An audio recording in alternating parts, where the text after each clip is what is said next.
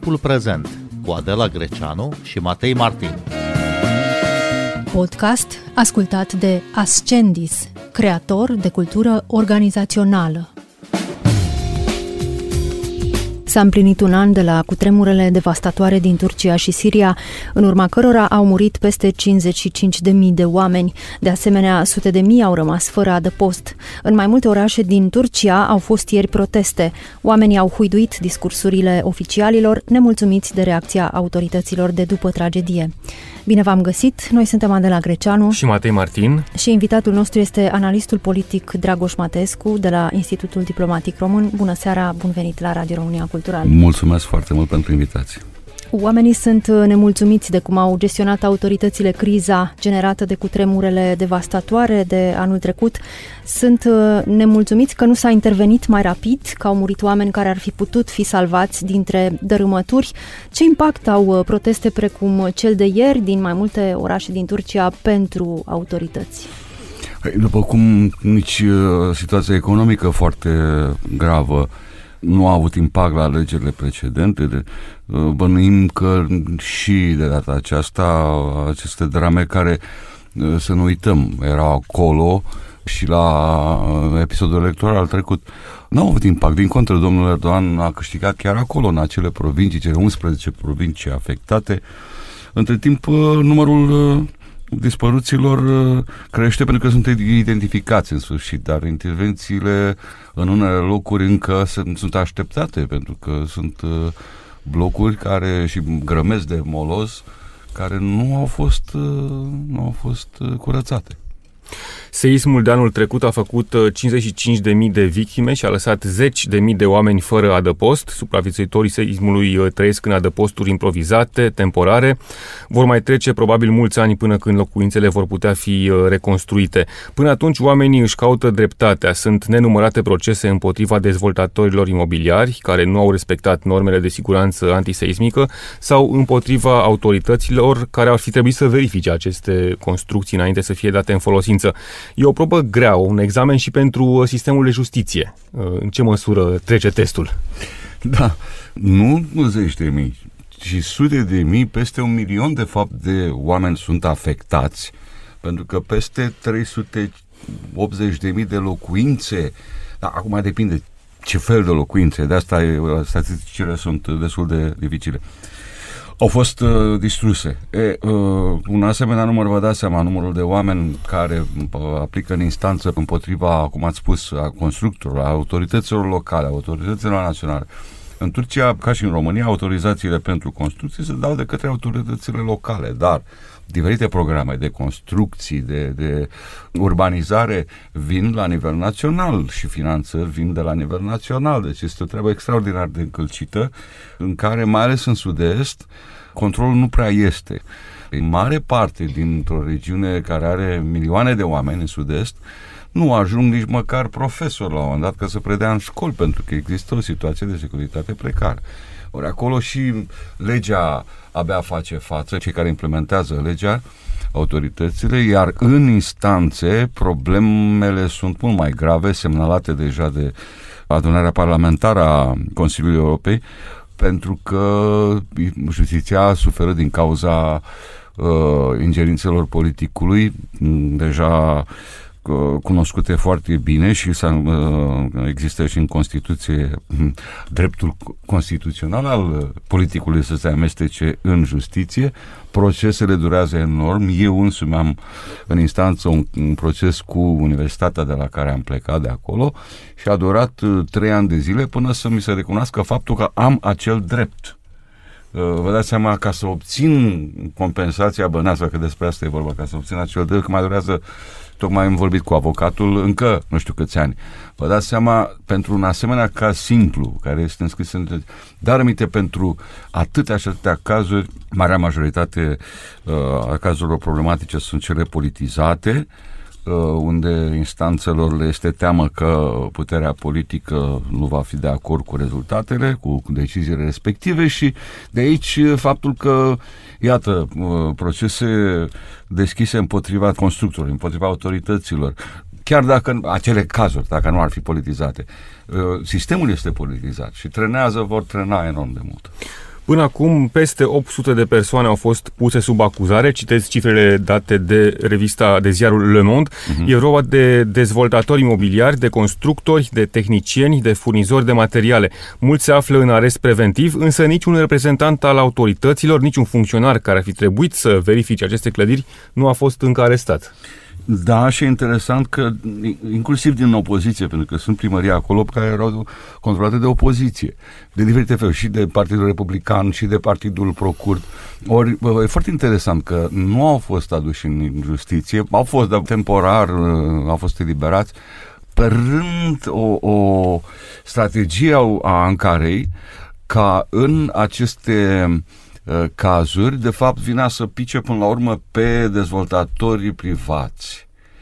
Și acolo este o chestiune care, ce înseamnă, după cum înțeleg eu lucrurile, uh, se evită responsabilitatea politică indiferent de cine este în discuție și se insistă pe responsabilitatea constructorului, nu? Ori, ori, regulile care, iată, și eu mi-am pierdut uh, locuința de la Izmir în 2000, la cutremurul de la Izmir în 2020, tot așa un șapte grade. Și de ce? Pentru că fusese construit uh, prost și în anii 80 era asta. Și uh, până în ziua de azi nu am casă, nu s-a rezolvat în, uh, în, uh, în instanță, mă rog, ce s-a solicitat. Dar rămite acolo, unde vorbim despre nu atâția zeci de mii de morți și peste, hai să zicem, peste 350 de mii de locuințe distruse. Va fi o, cum să și preconiza oameni care se ocupă de ani de zile de, um, de administrație în caz de dezastre și care nu mai fac parte din sistem. Acum pentru că au fost depurați pe considerente politice, au spus că o astfel de catastrofă este fără precedent, deja este considerată pentru primele 10 din ultima sută de ani din lume, deci trebuie să acceptăm și acest lucru, însă având în vedere uh, sincopele statului turc și administrației vor dura zeci de ani, probabil, până la, nu știu, ajunge la dreptate, la compensații și la reconstrucție. Și cum e percepută uh, la nivelul populației, sau mai ales uh, printre cei afectați direct de acest uh, cutremur, această prestație a judecătorilor, a anchetatorilor, a justiției în general? Da, toate sondajele, da, cât mai putem avea încredere în sondaje, dau un nivel foarte scăzut de încredere în justiție în general, sistemul de justiție în general și de mai mult timp, chiar dinainte de uh, cu tremure. Uh, problema este că oamenii nu au acces la informație. Avem o opinie cu adevărat uh, cât de cât informată, nu cu adevărat informată, cât de cât informată în momentul în care avem acces la informație. Ori adăugăm la cei 800 de oameni arestați uh, ca și cum ar, uh, pentru că ar fi fost responsabili pentru uh, prăbușirea cărdirilor, adăugăm zeci de jurnaliști care au fost arestați. De câte știu eu ultima statistică a organizației Reporters Sans Frontier, uh, era vorba de 20 de oameni care fi fost uh, uh, încarcerați și condamnați deja. Uh, trebuie, mă rog, mai sunt și alte detalii, ori uh, asta instigă frică.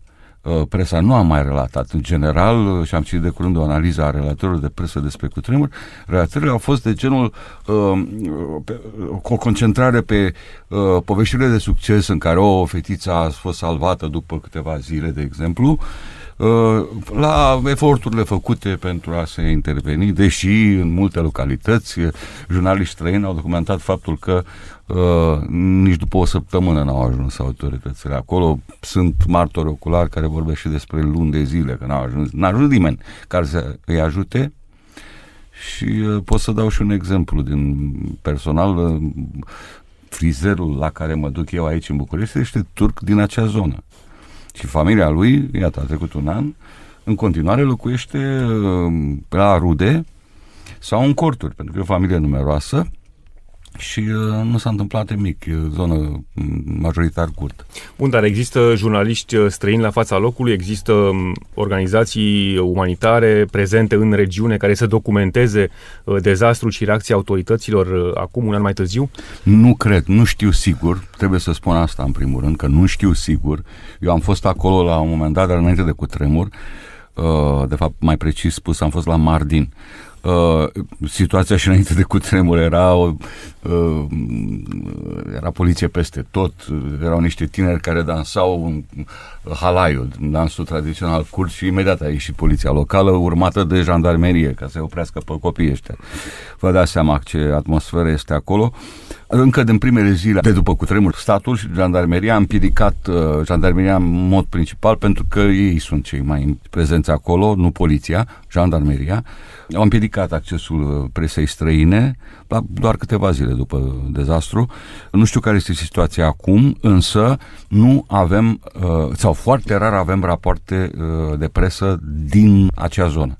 Agențiile mă rog, organizațiile de ajutor internaționale, nu li s-a refuzat explicit accesul, dar li s-au pus piedici și la vremea respectivă au fost, uh, au fost rapoarte de presă care au vorbit și despre asta, dar în general uh, și chiar și acest uh, dezastru a fost folosit de către autorități pentru a lansa o salvă de acuze la adresa Occidentului care în subtext se sugera că ar fi fost de fapt cumva prin tehnologiile moderne la originea cutremurului. Aduceți-vă aminte că un un vas de intervenție american, armatei americane, uh, era staționat în regiune și s-a oferit să intervină și domnul Erdogan a refuzat foarte sonor. Uh, domnul Devlet Bacceli, liderul aliatului ultranaționalist, Partidul Aliat Ultranaționalist, a avut un discurs foarte virulent, deci străinii au fost cumva ținuți deoparte.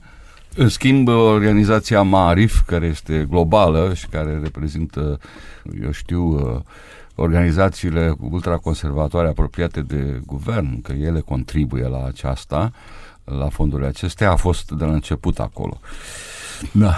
În 1999 a mai fost un cutremur devastator în Turcia, atunci au murit peste 17.000 de oameni și Turcia de atunci are unele dintre cele mai stricte norme de siguranță în construcții doar că ele nu se aplică întotdeauna. Da.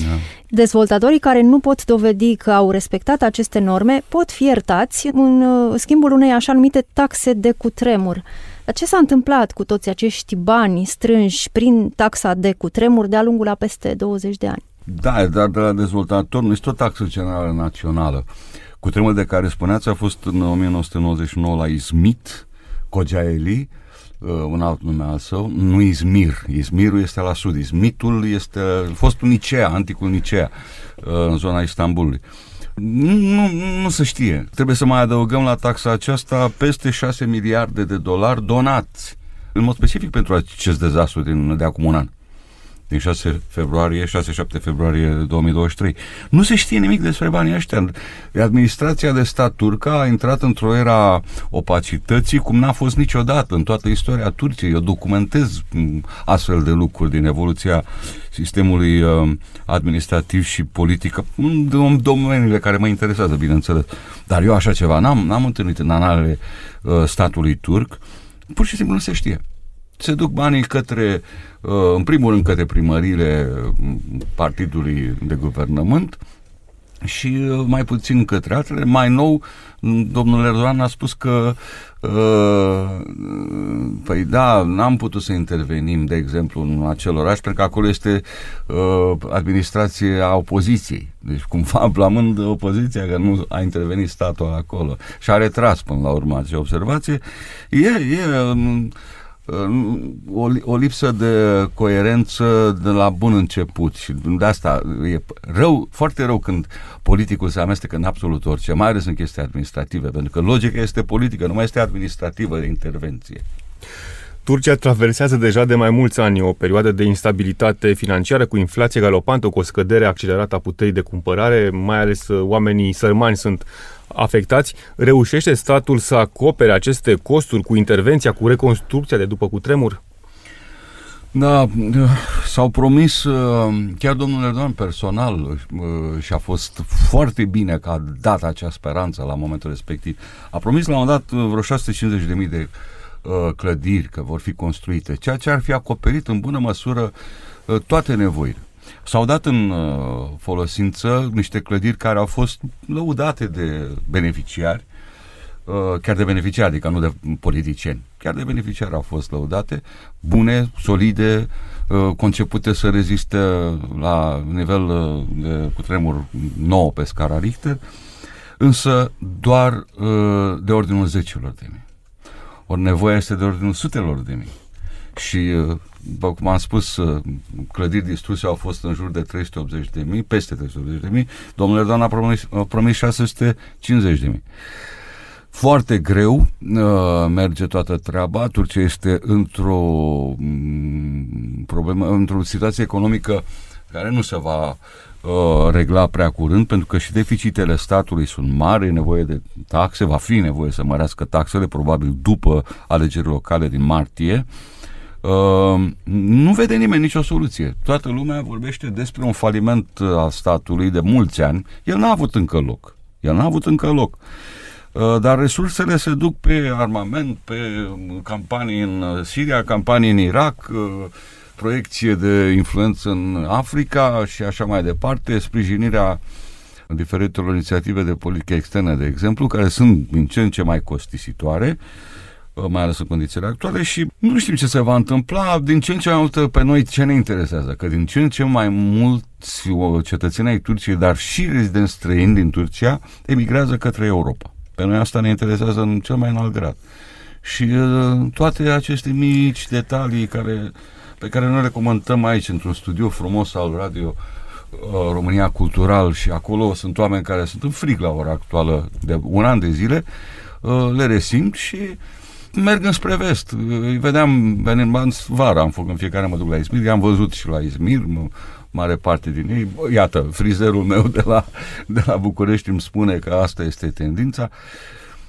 Va trebui să, nu știu, să ajutăm probabil dar cum vă explicați, uh, Dragoș Matescu, că în uh, mai 2023 uh, Recep Tayyip Erdogan a câștigat un nou mandat de președinte, deși o parte importantă a populației a fost foarte revoltată pentru felul cum autoritățile au gestionat criza generată de cutremurele care au devastat Turcia? Păi, cred că am vorbit chiar aici, la un moment dat. În primul rând că alegerile s-au desfășurat acolo în condiții opace, nu s-a putut ajunge acolo la o monitorizare și doar autoritățile centrale au, au avut acces în multe regiuni.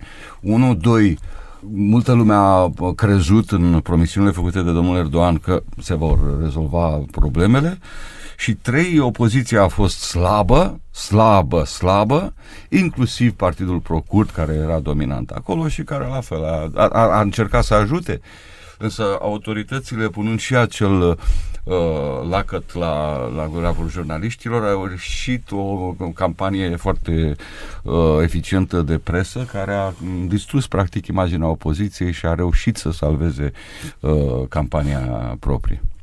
Regiunea în care s-au produs uh, cu tremurele din Turcia de anul trecut uh, găzduiește și foarte mulți refugiați, mai ales uh, din Siria, afectată de război. Iată ce comunica ieri Agenția ONU pentru Refugiați, citez, la un an de la cutremurele devastatoare care au lovit Turcia și Siria în februarie 2023, situația dificilă în care se află milioane de persoane strămutate și gazdele lor s-a deteriorat. Mulți au fost afundați și mai mult în sărăcie și disperare odată cu producerea cutremurelor, iar mii de persoane sunt în continuare fără adăpost și vulnerabile. Am încheiat citatul. Ce ar fi putut face Turcia pentru acești oameni deja vulnerabili încă dinainte de cutremur? Ce ar fi putut să facă de zeci de ani, nu? În primul rând să nu-i considere, pentru că sunt majoritar curzi și există o populație foarte importantă de, uh, de alte uh, minorități. Uh, să nu-i trateze ca cetățeni de clasa a doua și să contribuie cu programe de dezvoltare acolo cât mai... A avut și dificultăți, pentru că acolo autoritatea este împărțită de triburi și autoritatea de stat încă de la începutul Turciei. Uh, însă iau și tratat de uh, potențiale amenințări la adresa statului național turc, greșeli în lanț, greșeli în lanț. Uh, atunci când am fost acolo, deci am văzut acele scene cu jandarmeria intervenind pentru că niște oameni dansau. Nu poți să ai dezvoltare atâta timp cât interzici forme de manifestare culturală, care sunt locale, E, ce se va întâmpla de aici încolo? Mie mi tare mi teamă că această stare dramatică din acea regiune va stimula și mai mult terorismul, va stimula și mai mult emigrația, sărăcia întotdeauna stimulează uh, sau facilitează apariția unor lideri împotriva autorității de stat și în Siria, și în Turcia, și în Irak, unde avem deja probleme, nu? În ambele zone de autoritate de stat.